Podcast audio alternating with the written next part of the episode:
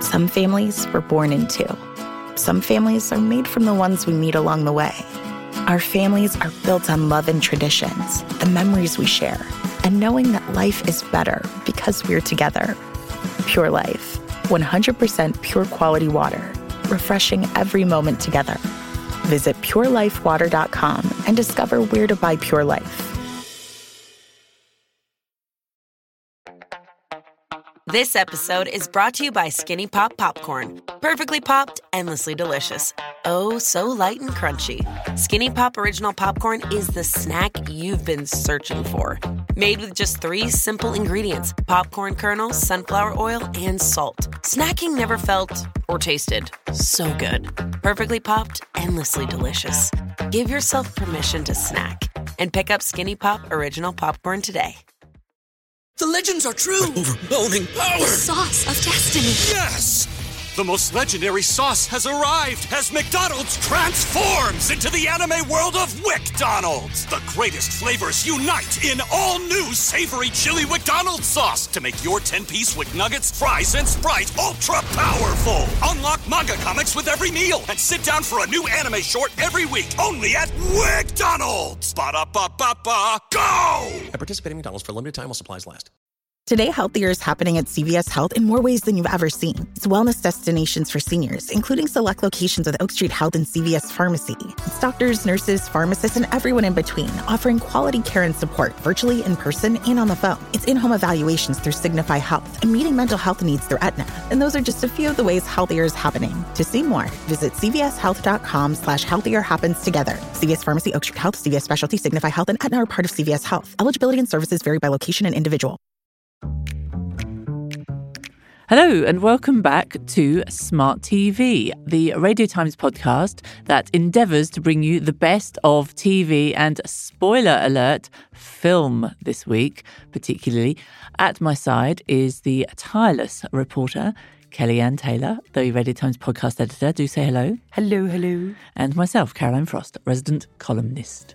Right, the special news is that the BAFTA Film Awards are coming our way this Sunday evening. So, by way of a special issue, we are going to go through some of the top contenders, give you a reason to view, give you the heads up on how many nods they have going into the ceremony and where you can watch them if you so choose and if you are persuaded by our chat. So, to kick us off, Kellyanne, what has been the juggernaut of the global box office this year? So we have Barbie and Oppenheimer. We've spoken about them quite a lot. So I don't think we need to uh, wax lyrical about what the plot is. Obviously, Barbie is the Greta Gerwig film, all about the very famous Barbie doll.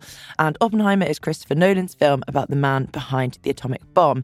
So Barbie's up for five nominations, including leading actress for Margot Robbie and best original screenplay. And Oppenheimer is up for a whopping 13 nominations, including best film and no surprise, leading actor for Cillian Murphy.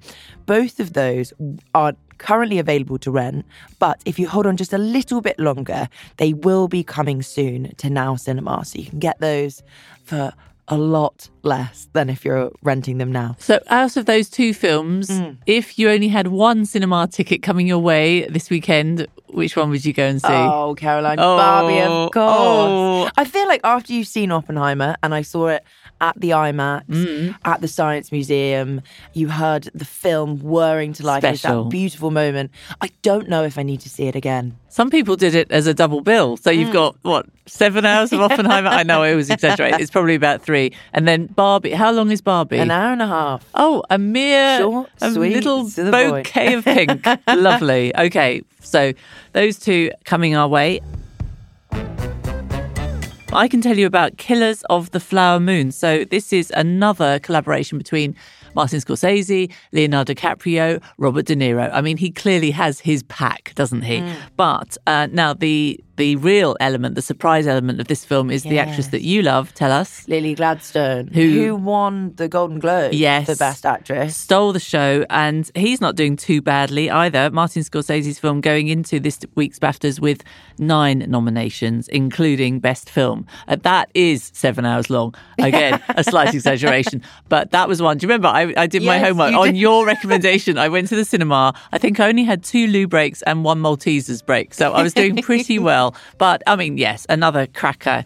Martin Scorsese. There is nothing to say. Just go watch, go watch. That is available on Apple TV. It's one of those as well that when you're watching at home, I think you can just stop every hour. I did it with June. I watched it at home, and instead of in the cinema watching for however you know Mm. 500 years, I watched it in two parts, and it was so much You basically watched it like a TV series. Yeah. Which, when I was watching this in the cinema at a press screening, I thought, A, I've never seen so many people go to the toilet in a screening. And B, this could be an Apple TV series. Yeah. Well, They've got the budget. watch this space. I need to tell you about Saltburn. We've all been talking about this film for a few months. Mm. Yeah, I this still has haven't five seen it. nominations, including Outstanding British Film. British film, note, Mm. not in with the big global boys. Can I just Yes. say something about this? That I've seen a lot of conversation about how much scrutiny this film is getting, Mm-hmm. uh, especially online. And there have been some arguments, so I'm, I'm asking your opinion, that this is mainly because it's a female director that she's getting all this hate. So it's basically saying it's not really a satire of the upper classes, it's just indulging. It's just a portrait. Mm. Um, very interesting because obviously the conversation goes on about female directors because it remains such a small fraction in the Mm. industry. You would think from the amount of chat, particularly with Barbie, as we've touched on, that it must be um, 50 50 and what's the big deal, Mm. but it really isn't. So when directors like Emerald Fennell, like Sofia Coppola, like Greta Gerwig pop their head above the, the parapet, I Mm. think that it is still visible. Co- It's open to controversy in a way that a male director would not Yeah. get that that scrutiny. The day will yet come, but I think we because we have. The, I mean, it's good they're garnering so much conversation, but the numbers do not match. Yeah. that chat for sure. So, um, Saltburn, it what did we call it? We called it the love child of the talented Mr. Ripley and Brideshead Revisited. I didn't think it was particularly satirical. Obviously, there was no one to root for, but Barry Keoghan, who is in that lead role, my goodness, he's going to be a big old movie star because he Mm. can act and he's got that X factor. So that is available on Amazon Prime. Okay, well, I'm definitely going to watch that. I've been, I've been. It's on my watch list. It's just, it feels like you have to be in a certain mood to watch Oh, it. for sure. I mean, that's what people are calling it a mood film, you know, sort of one of those films where it's just about a vibe as much as the story. But do let me know what you think. I was um I was bemused and I was intrigued and I stuck with it and I came away feeling like I needed a, a shower. So, okay, over to you. What's next? Okay, so we have Maestro, which has seven nominations, including lead actor and actress for Bradley Cooper and Carey Mulligan. Uh, this was your homework for me, and I went away and watched it. And can I can I admit something? Go on. You watched it in the cinema, didn't you? Yes. I had to put subtitles on because they mumble throughout the entire thing, and I think it's supposed to be part of the Yes, that kind of New York mid-century mumbly vibe, wasn't it? And I yeah. had to go back. I got halfway through and had to rewatch from the beginning because I thought, "Excuse me, what?